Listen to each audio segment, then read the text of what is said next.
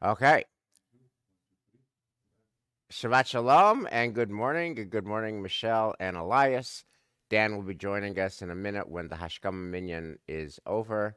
Um, and good morning, David and Brian. Thank you. And good morning, all of you, for tuning in. Let's begin by thanking God for the gift of learning Torah together. Baruch atah Adonai Eloheinu melech haolam. Asher kiddushanu b'mitzvotah v'tzivanu la'asok b'divrei Torah. V'harevna Adonai Eloheinu et divrei Toratcha b'finu u'b'fi amcha beit Yisrael. V'nihya anachnu v'tzatza'enu v'tzatza'ei amcha beit Yisrael. Kulanu yod'ei shemecha v'lomdei Toratecha lishma. Baruch atah Adonai. Hamlamei Torah la'amo Yisrael. Baruch atah Adonai Eloheinu melech haolam. Asher bachar banu mikol ha'amim v'natan lanu et Torato. Baruch atah Adonai noten haTorah. Shabbat shalom, everyone. Uh, this morning, I'm so excited for what we're going to do. is a little bit different. I wanted to um, play off two texts against one another. One is uh, the song Eleanor Rigby, and we're going to hear the music. And I also want to encourage you to read the lyrics. And here's the basic question I have about Eleanor Rigby uh, What is her backstory? And here's the basic question Is Eleanor Rigby about a woman named Eleanor Rigby? It's about her, in which case it's kind of just a sad song. Or is Eleanor Rigby about us? Are we Eleanor Rigby, potentially? Do we have Eleanor Rigby in our life? Are we headed to becoming Eleanor Rigby? Are we one bad break away from being Eleanor Rigby? How many Eleanor Rigbys do we have at Temple Emmanuel today, a year into the pandemic? Uh, what's the backstory? How does one become Eleanor Rigby? And then the second text is how does a community respond to Eleanor Rigby? And that's going to be Ha Lachma Anya from the Pesach Seder. So what we're going to do is first I'm going to ask Brian Lefsky, our indefatigable uh, webmaster, Zoom master, etc., to play Eleanor Rigby. Brian, please, and please take a look at the lyrics because we're actually going to literally unpack the lyrics after we hear the music. Brian, thank you.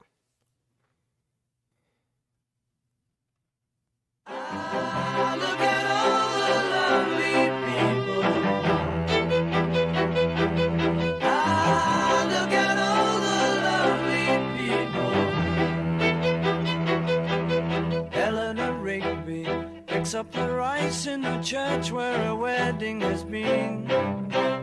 Lives in a dream, waits at the window, wearing the face that she keeps in a jar by the door. Who is it for? All the lonely people. Where do they all come from? All the lonely people. Where do they all belong?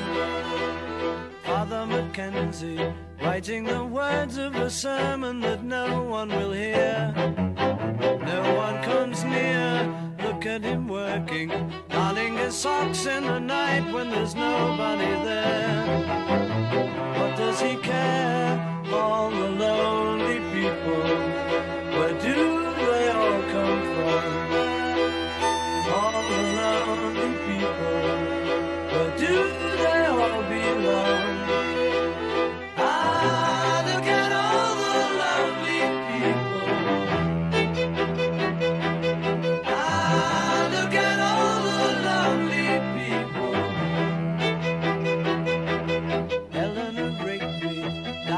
church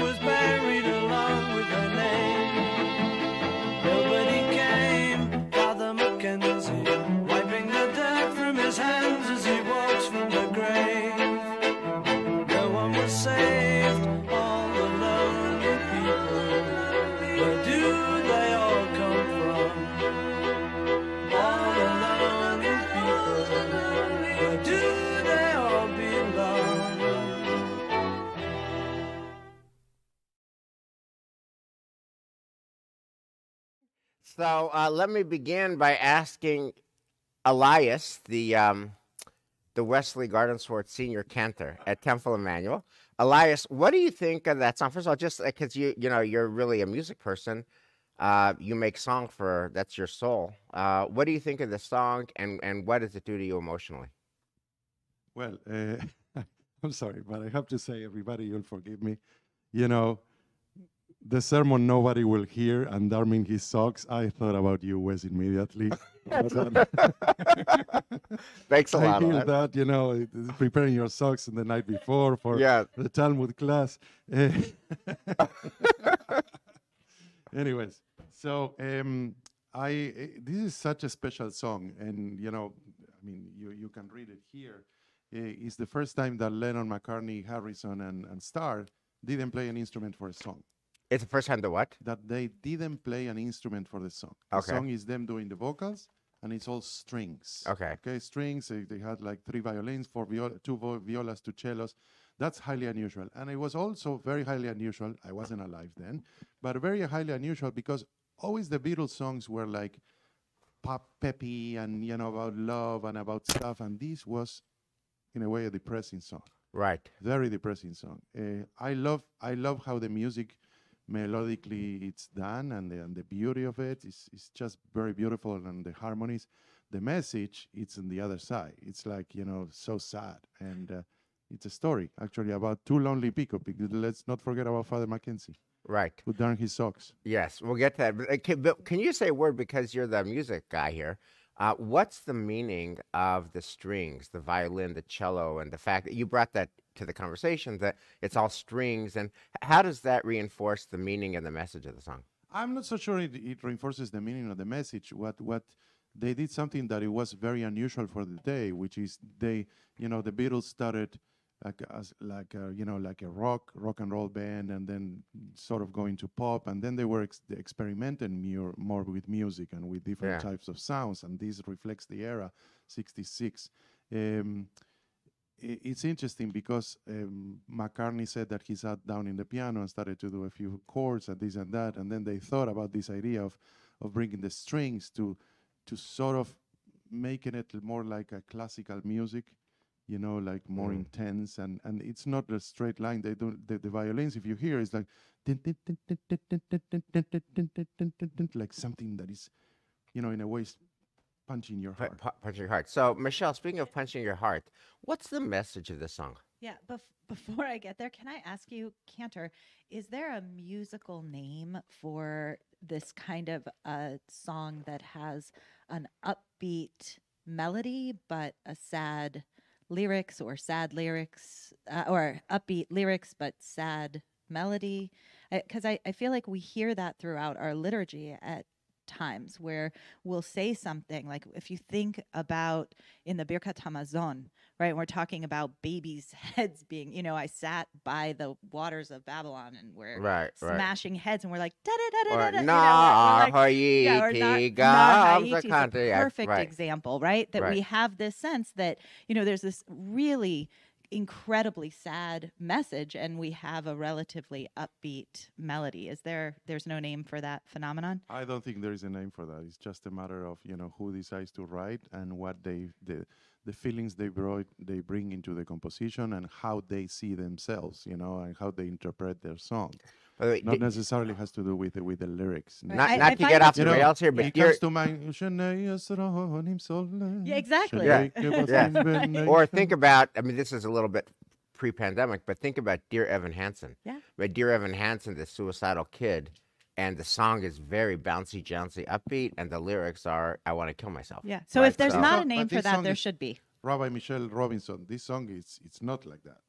You know, I, I actually think it's a it, beautiful song, but it's not an upbeat song. it's a haunting Oh, song. but it- anyway can we just talk about the message michelle what's the message of the song um, so I actually find that message to be paralleled in the in the sort of upbeat feeling that you get from the music da da da da da da like that together with the the sadness and the intensity of the loneliness in that so often when we are alone and we're lonely the world is kind of marching on without us and they're in, Mm. in their own happy pace all around and your loneliness is magnified by the fact that you are experiencing it in a way that feels like you're alone.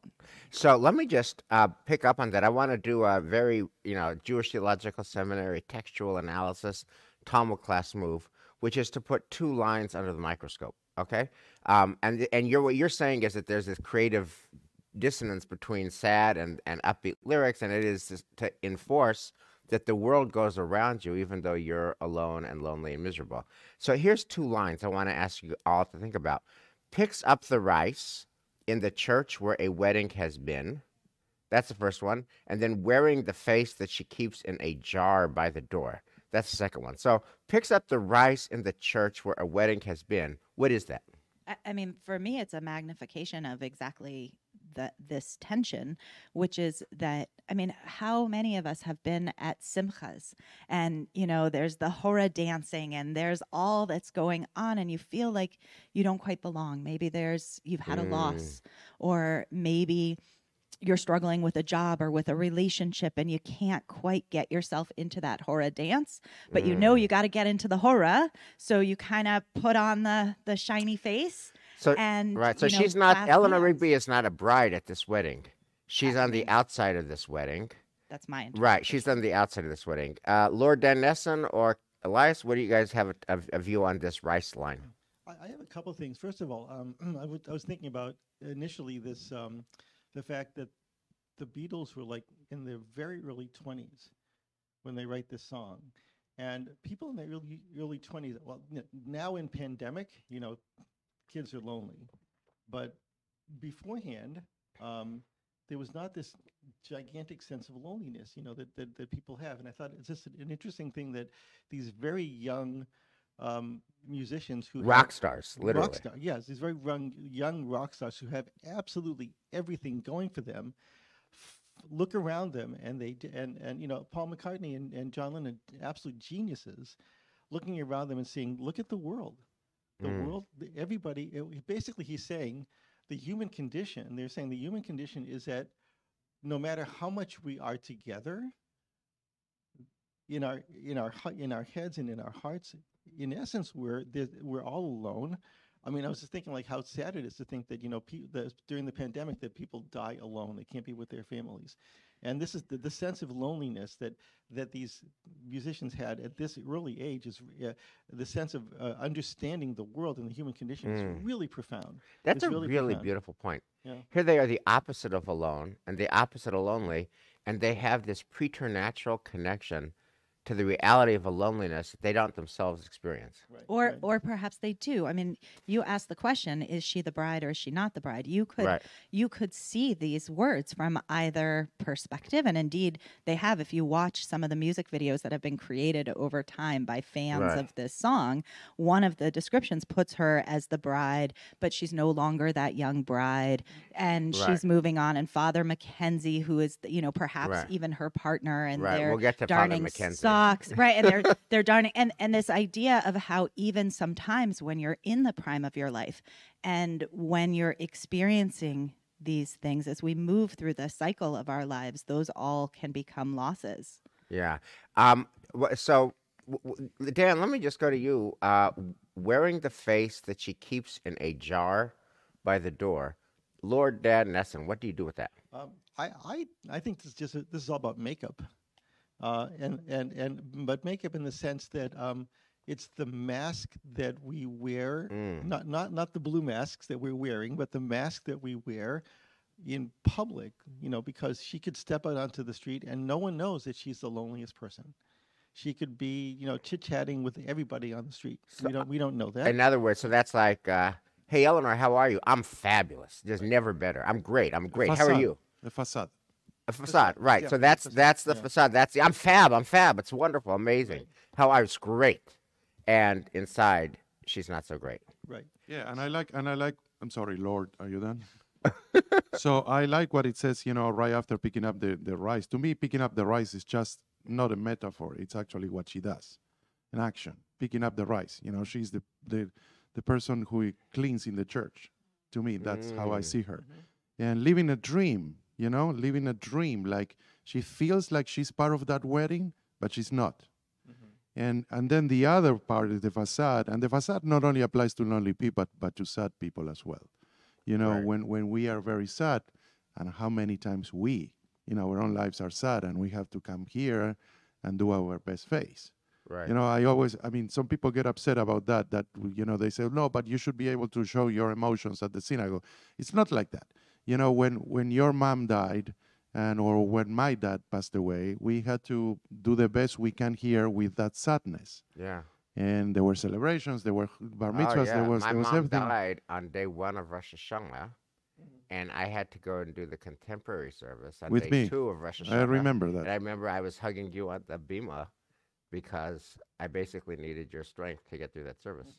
I remember that. Um, I remember I was holding you because my mom had just died, and and there were like this is pre-pandemic, 700 people in the in in the Addison Community Hall, and then we had a Rosh Hashanah service to do. Yeah, yeah. Um, I hear. I have a question though. What? So they asked these two questions: All the lonely people, where do they all come from? And all the lonely people, where do they all belong? Does the song answer these questions? No, definitely. No. Okay. Let's talk then about. Let's talk about. We'll get to your own sense of this, but um, Father McKenzie. Um, what? How did you guys relate? You know, he's clergy, and we're clergy. He's clergy to a lonely person in a lonely time. We're clergy in a pandemic. How did you connect with Father McKenzie? So I, I just, I just pictured him similar to what Elias just said. You know, someone who, um, who stands in front of his congregation and is the pillar of strength, and is the pillar of, um, uh, you know, of, of um, the, the the pillar of the uh, the pillar of the community, the pillar of the, commu- of the of strength, and then, but you know, this, but he's he's you know, you picture him, he's wiping the dirt off of his hands. He's just, it's a, it's a moment of great sadness, and it's the sadness that again we oftentimes as clergy can't show or, or you know try not to show uh, in, uh, in in moments of sadness, and um, you know, and and I think that he's a person who is trying to do his best to be there for everybody uh, at the um, at the expense of his own soul. Mm. So, I mean, I just hope that that Father Mackenzie lives in an era of of COVID and not in an era of no COVID, because doing a sermon for 600 people and nobody listens to you is much worse than to do it uh, with an empty sanctuary. But I, I actually think that that's such. I, I love this song. One of the great brilliances that they brought to this the writing of these words is how really complex they are and how they can be looked at from multiple directions. Because of course you could imagine father mackenzie who's sort of that beaten down eh, uh, think back to an era when people didn't really want to go to church the young people you know all the all of their fans the beatles fans were not you know thrilled to go to church. And in fact they may be talking about an empty church where you know this dutiful pastor is coming and he's continuing to do this in a in a lonely lockdown way. Or they could actually be talking about there could be 600 people there elias and and even though there's the sermon and even though it's being delivered it's not hitting right It- he's it, people aren't hearing We've it and that. therefore and therefore Yeah. there's the existential loneliness that he's carrying of i'm engaged in something which is so profoundly meaningful to me and not and shared. and I'm alone. My people aren't with me in this. I mean, I think about the ways in which when I used to insist that people have kosher celebrations for their weddings. That was Right. what I was taught in rabbinical school, right? You come and you have a kosher ceremony and people would look at me like I had six heads. right. And and there is a loneliness Yeah. about that that doesn't have to do with who's in the church or who's in the Right. shul, but but if you're able to connect the message. So I want to. I want before we head to the the seder um, and the Haggadah, I want to turn to me to the central question here, which is who is Eleanor Rigby, and is this song about a woman named Eleanor Rigby? You know, real or myth- mythological, right? Metaphorical or historical? It doesn't matter. Uh, but is it about her, or is it about us? That's the key question. Are we Eleanor Rigby? Are we a step away? Are we a bad breakaway from Eleanor Rigby? And I and and um, what's the backstory? Like, why is it that Eleanor Rigby has nobody at her funeral? Where's Eleanor Rigby's brothers? Where's Eleanor Rigby's sisters? Where's Eleanor Rigby's friends? Where's Eleanor Rigby's, you know, neighbors? Where are Eleanor Rigby's the, the the people that knew her from grade school? Where are the people in her life? How did she get to be, you know, buried along with her name? That's the that and that is the backstory. And of course, that's that's the question the song leaves us with. But uh, it's time to do a midrash on Eleanor Rigby. What's the backstory on Eleanor Rigby? Lord Dan Nesson. Okay, sorry. Uh, thank you. Um, I- I was actually watching uh, some videos online of Paul McCartney talking about this song, and one one of the things that he said was he um, when he was a kid, when he was really young, he used to hang out in this, this like a where he, where he lived is like um, low income housing kind of thing, and he said there were these lot of these older ladies that he would just sit around and kibitz with and learn their stories. So in some sense, Eleanor Rigby is is is a composite of, of, of real people, and I think I think in another sense, Eleanor Rigby is a um, is a composite of something that that's part of all of us. I think it's also, I think he's they're expressing here a fear, a fear that um, that that they're going that you know the, the McCartney is expressing a fear that he's going to die alone and be buried alone, uh, in which you know all, that we all do in some in some respect, but that there's a um, that there's a reality to the world that no matter how many people actually come to your funeral, um, uh, that no matter how many people um, are there, that um, that in essence, when you you know that when you're gone, you're gone, and um, and that the av- that the average person doesn't really mostly affect the world. Mm. So I think that I think he's you know it, it's really um I don't know I'm trying to find the the, the right adjective, but um uh it's really kind of a, a sad look at uh, at um uh you know at, at, at the human condition at the world. Uh, but I think that I think in a certain way, Eleanor Rigby represents every person. Um, Okay. Uh, Elias? on that up- Uh, it comes to mind a couple of experiences that I had in my 20s in Argentina. So, uh, to do a long story short, in Argentina, synagogues don't have their own cemetery. There are like three big cemeteries, and every synagogue go there.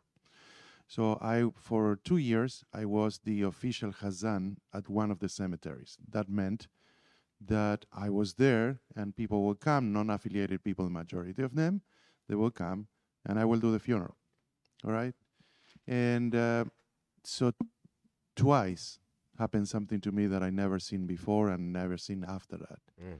which was that there was i was expecting the, the cars to arrive and i see the, the black funeral home car coming and that was the only one there was a casket with a person nobody else Mm. Eleanor. Rigby. Eleanor Rigby.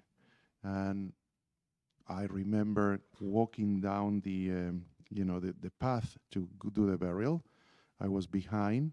The cart was pushed by three guys, and I was singing, you know, uh, the psalm that we do the seven steps. You were Father McKenzie. Yes, I You were was doing McKenzie. that. I was doing that. I did that twice, and I remember I couldn't sleep that night, and I thought, how is it possible that she had nobody? There are there are different things in life that could happen. She had relatives. She was estranged from her relatives. She had relatives. The relatives don't close by. They don't have the means to travel to be with her.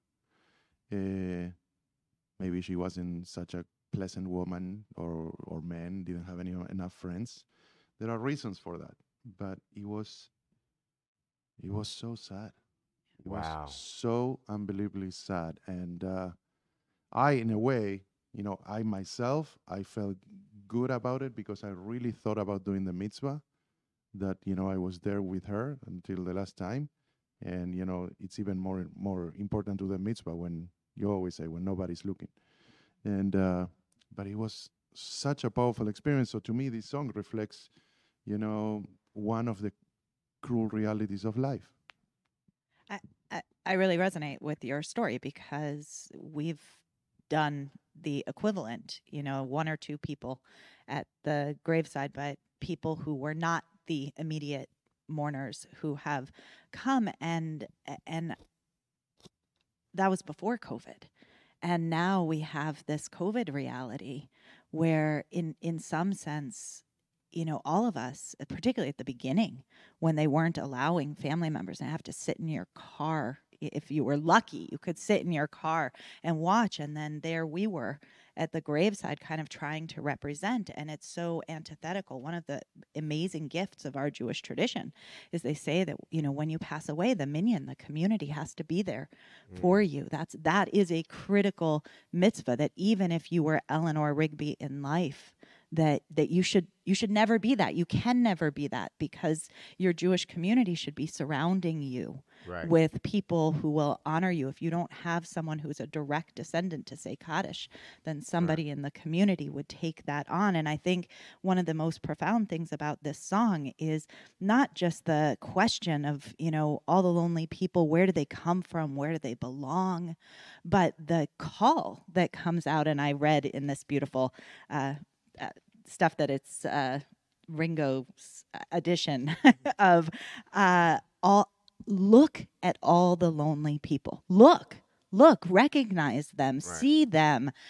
Ah, look at all the lonely people. It's not just a wondering. It it is in some ways a command, A and call it's a to co- action. it's a call to action, and it's a call to action that our tradition actually asks us repeatedly and through a structure of mitzvot to heed, to Right. say we can't leave a lonely person Right. to an Eleanor Rigby funeral. So okay, so I want to pivot to that in a minute because I think in many ways ha lachma anya is our response to Ringo's interpretation of ah, look at all the lonely people, look and do, look and care, look and act, not just look and right, uh, throw up your hands. But before we do, I want to just add one extra dimension to the song that hasn't been said yet.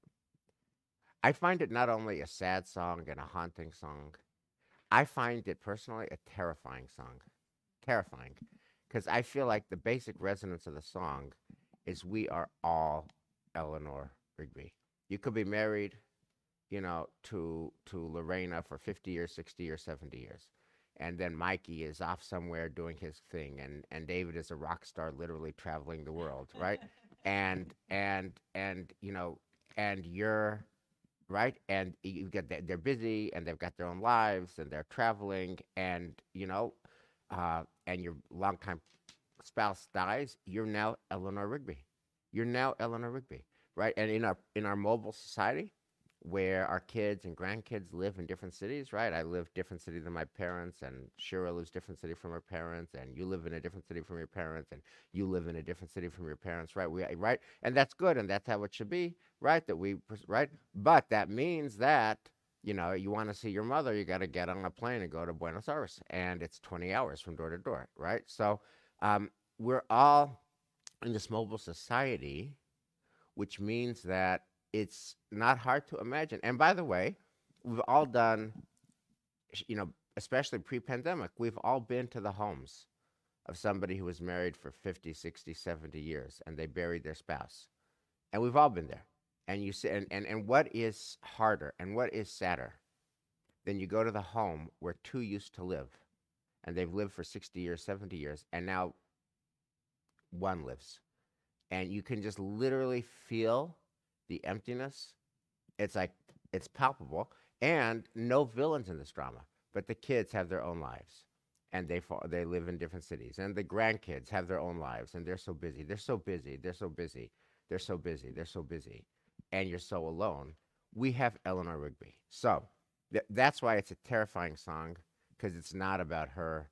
It is just totally totally totally about us. So now the how does the how does the haggadah respond to ringo starr's perush ah look at all the lonely people so take a look folks at ha lachma anya which is in the haggadah. And this is just so interesting. I just want to start by noting the two contradictions that I put in the teaser that I've always wondered about, right? This is a song of invitation that we want to we want to ah look at all the lonely people. If you don't have a seder we want you at our seder table. So why is it offered in a language that no one understands? Who understands kol kol yitzrich yete nobody. Exactly nobody understands that. And second what does it mean that you offer it uh, only around the Seder table to people who are already there or on the Zoom call to people who are already connected to your call? But the actual Eleanor Rigby's in our world Yeah. who aren't at your Seder table, who aren't on your Zoom call, number one, they're not there to hear it, and if they were, it's in Aramaic, which they don't understand. So, can you guys just tackle these two contradictions at the outset of the prayer? So I so first of all, I have to do a Beshem Omro because I was reading too quickly. Starr comes after uh, the Lonely People, and apparently George Harrison is responsible for uh look at all the lonely Okay. people. So in good Jewish tradition, Okay. Beshem Omro.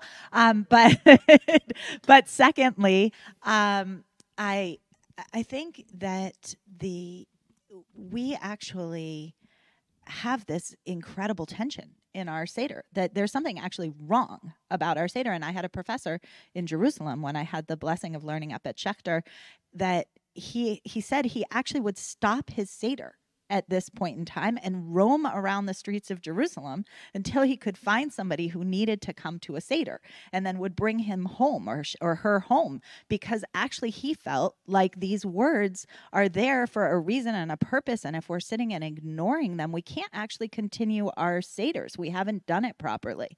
And so, you know, he would literally make them true. Go find somebody in need and bring them to your Seder table year after year. His wife did not love this practice because they had to wait on serving the Seder for an awfully long time. Mm. Um, but if you could imagine, like, what what would that look like today? In all the years that I've held that, I've heard that lesson, and I've never stopped my seder and walked around to look And for people would who do that? need a seder. Right. So I mean, it's it's a very noble move, but it's just a kind of it's it's, Can I- it's an extreme move that most of us would not do. Who's going to walk around Newton looking right? Mm-hmm. So, but what? Why? Why does this passage and why does the Haggadah put us in the position of this self contradiction? Uh, so a couple of things. Um, I love you, Wes. I love you very much. You are the best. But you know, I have to say, Aramaic is not that far out from Hebrew. So if you don't understand Aramaic, that means you don't understand Hebrew. So you know, to some people, Hebrew will be more foreigner than you know in the same category of Aramaic. Anyways, so um, I want to bring a personal story, and I hope my my wife is okay with this. Um, this morning, I woke up, and uh, we were having breakfast together, and um, you know, she asked me what the Talmud class was about, and I mentioned Eleanor Rigby and then Ha Lachma Anya. And uh, and then I said to her, you know, I don't think I ever done that in my life. You know, to to bring somebody from from outside, an unknown person or somebody who I know who is lonely, to invite them to my seder. And it's so sad. And she said to me, My dad used to do that. And I said, Yeah, I, I remember that, but can you tell me more? And she said, You know, her dad unfortunately only lived 46 years. He passed away of cancer. And uh, he used to bring people from the synagogue who had nowhere to go on the spot. What are you doing tonight? I don't have any family. I don't do it anything. Come with me. And Susanna will smile and welcome them to their house. And that was a tradition in the family. And I said to her, you know, why did she do that? Why did he do that? He was such a nice person. He was such a nice person. And interesting enough, you know, they belong to a German Jewish synagogue where I, I actually met Lauren. I was the cantor, but they started belonging there before. And that synagogue had a lot of Holocaust survivors, completely lonely, completely without anybody. And there was one woman who was in the concentration camp, and he would bring her all the time. And uh, it's such a beautiful story and uh, so close to me. And, uh, you know, I never met Lauren as that. It was so sad. But um, Are Mikey or David named for him? yes, Mikey. Mikey. Her, his name was Miguel in Spanish, which is Michael in English. Wow. Wow. So Lord? I, I mean, I'm thinking about a couple things. Um, just ti backtracking a tiny bit. When we look at, we say, look at all the lonely people, and then also halachma that we invite people. Um, it seems to me that that we, in our lives, will unless we are we're, unless we're pushed into it, that we ignore that we ignore people. We have to be told, look at the lonely people. We have to be told, Hmm. invite people. Um, you know, so that it's it's again, it's like we're we're also insular. Like you said, you know, how how many of us actually invited strangers that we know don't have a place to go to our seders? P- You know, probably more than we think, but not everybody does that. Um, Yeah. And the the, the other thing is, that, you know, the, so the, this invitation at the beginning of the seder. So, I mean, if you think historically of how the seder began, uh, you know, historically, this would this would have been something that you would do in advance. You wouldn't you wouldn't stop your seder that night. You would um, in advance. You'd say, oh, you know, I know I know these like six or seven or five whatever people that have no place to go. I'm going to invite them. Um, you know, and and some of these things that we do um, became formulaic, but they actually, but it was but it predated. It was predated that they actually were were, were actions that were that, that were taken, Right. uh, you know, in advance. So Can Can, I I, can I say Dan- something? I need to Yeah. say something that Yeah. it's you know it's always in my head, but I need to say it. So um, I went yesterday as as soon as we finished our meetings yesterday here. My tradition is I go to Blackers for the challah, and because of the pandemic, people make a line outside. I was literally 30 minutes waiting to buy challah. But it's the best line in town because you Yes. see everybody. It depends if you're a dog or a cat. anyways, anyways, 30 minutes standing in line to buy challah. And then I thought, you know, can you imagine if you would do a seder with challah? People will make a line to come to your house. but with matzah, it's like, it's it's an easy mitzvah to do. Come and eat matzah at my house. Uh, oh, it's delicious. So Michelle, can I ask yeah. you a, a dog cat question? Because you're the ultimate dog. I mean, you just love all people. Just all so everybody understands what they're talking about, Rabbi Brad Artson once gave a sermon about dog rabbis versus cat rabbis, and the cat rabbis are the ones who are happy in their studies with their books, and the dog rabbis are the ones who love people and need people. Right, and that's you. So here's my question, and I, I just wanted to surface a real issue because, um, you know, at one level, who could argue with inviting Eleanor Rigby to your Seder? Okay. Um, but here's the, uh, the practical problem that I have with that. It's such a beautiful moral thing to do. But, um, you know, over the years, back, and especially in the day when we used to have Seders, right? We would, sure and I would invite folks who were Eleanor Rigby. Okay. And the truth is, it does disrupt the chemistry and connectivity of your Seder. Let's say it's, you know, you and Mike and Maya and Noah and Eli and Benjamin And you keep and going Eleanor because Rigby. she has so many and family. Eleanor Rigby. And now, and, and now, and Eleanor Rigby. So the, the chemistry and conversation that you would have with Eleanor Rigby is just very different. And in some ways, once you put Eleanor Rigby around your table or on your Zoom call, right, you have to now, it just completely alters the character of that conversation. Can you speak to that?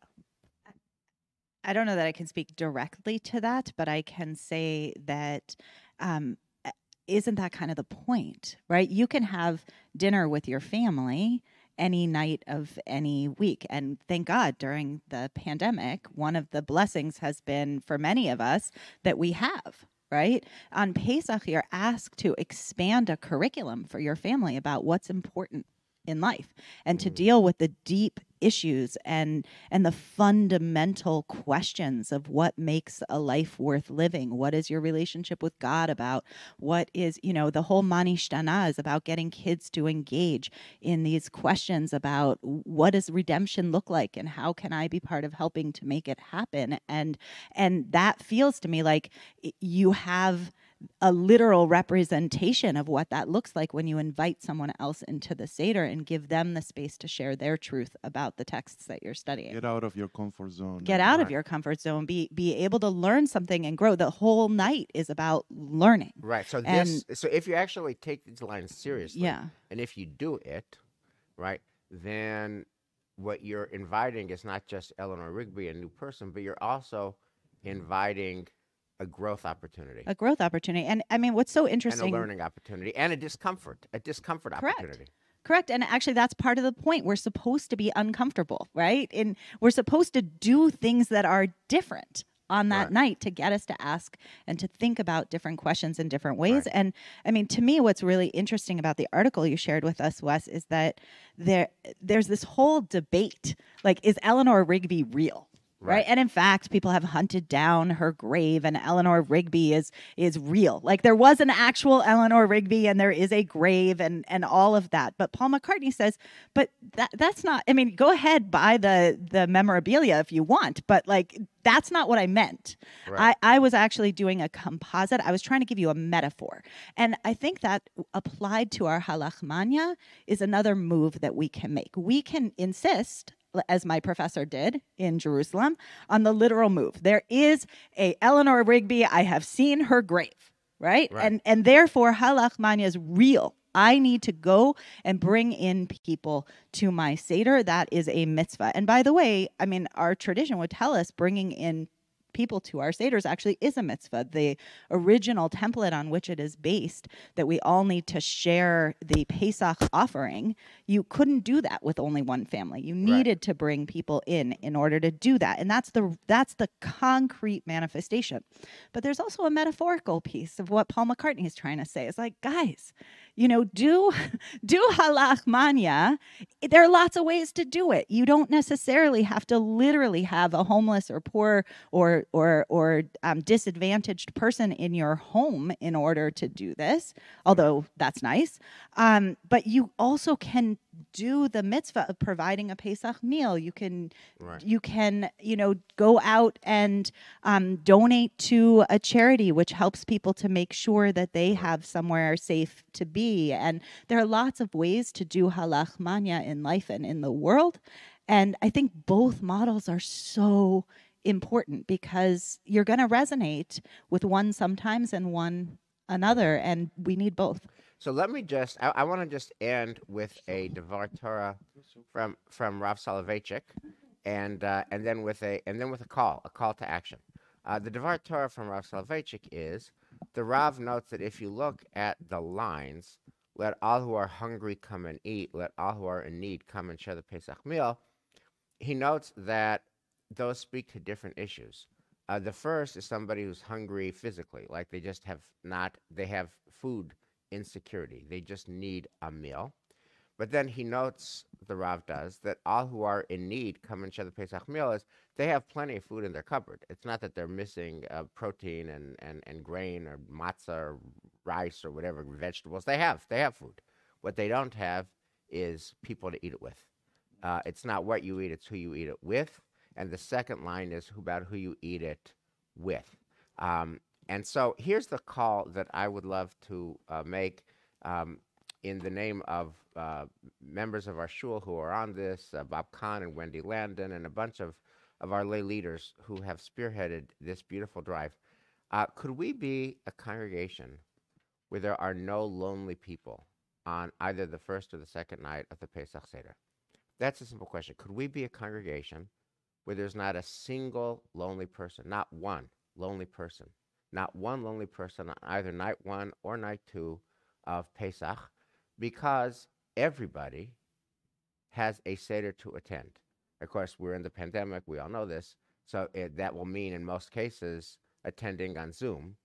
But so here's the here's the call that I would like to ask all of us to get behind. The big goal: no lonely people on Pesach, no Eleanor Rigby on Pesach. And so, if you would be open to inviting another person to your Zoom Seder with all the discomfort, and now you have another voice and somebody you don't know, and another person to attend to, and it's a growth opportunity, and it's disruptive, and it's awkward, but it's important, and it's a mitzvah, and it's kind of the whole point. If you're open to doing that, um, send an email to me or to the temple. We sent an email earlier in the week uh, to Wendy Landon or to Aaron Mosley that you're prepared to host. And if you are by yourself and you're going to just like not do Pesach, just not have a first Seder or not have a second Seder. Of course, the second Seder, we have the community Seder anyway that, that Elias and Michelle do every year. with with a new innovation is that we have a, a Zoom table for you to attend. So even if you um, have a family that you want to put together at your Zoom table on the second night, you can also indicate that you're open to adding in somebody who doesn't have a table. And we also create tables. So if you don't have a table, we will create a table of lots of people who can connect and meet each other. And in past years, that's been a really wonderful experience. Beautiful. So that's night two. But night one, night one, if you don't have a Seder, and let's say, okay, I'm going to do night two, I'll do the communal Seder on night two. But night one, don't let night one go by yourself. Um, let us know. Email me, email Wendy Landon, email Aaron Mosley, email the temple office. Hey, I could actually use a Seder. Um, we want to we want to make sure that we actually look at all the lonely people because that is all of us. That's all of us. That's not somebody else. That's all of us. That's us X years from now. That's us. All it takes is one bad break. All it takes is your spouse dies. All it takes is your kids and grandkids move out of town. We are Eleanor Rigby, so let's take care of one another. Shabbat Shalom. Shabbat Shalom.